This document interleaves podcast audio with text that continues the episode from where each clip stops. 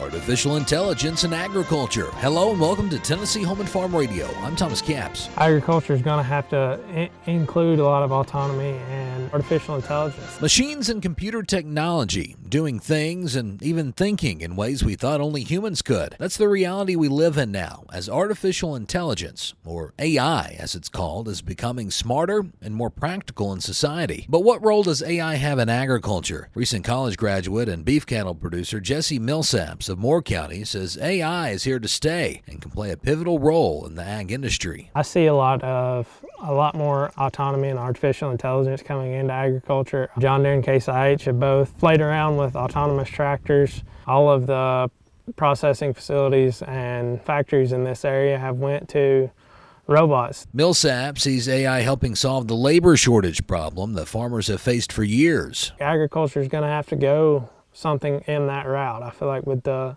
the labor shortages that we have, agriculture is going to have to include a lot of autonomy. It's just mind-boggling how how much information that some of it has instantly brought back to you. And I feel like some of that artificial intelligence could be implemented into agriculture systems through any number of different ways just to help operations continue to be efficient. Moore County Extension Agent and County Farm Bureau President Larry Moorhead has seen a lot of change in technology in his more than 45 year career in agriculture. He says AI is just the newest example of that. Technology, we don't know where it's going. I mean, I can't believe some of the things that's happened in my lifetime, and I'm just 70 years old.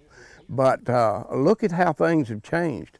Uh, my daddy saw a lot of changes. He come up in the mule days and stuff, and then went to tractors and all. All these things are going to change. We're going to continue to change. Technology that could lead agriculture into the future. For Tennessee Home and Farm Radio, I'm Thomas Capps.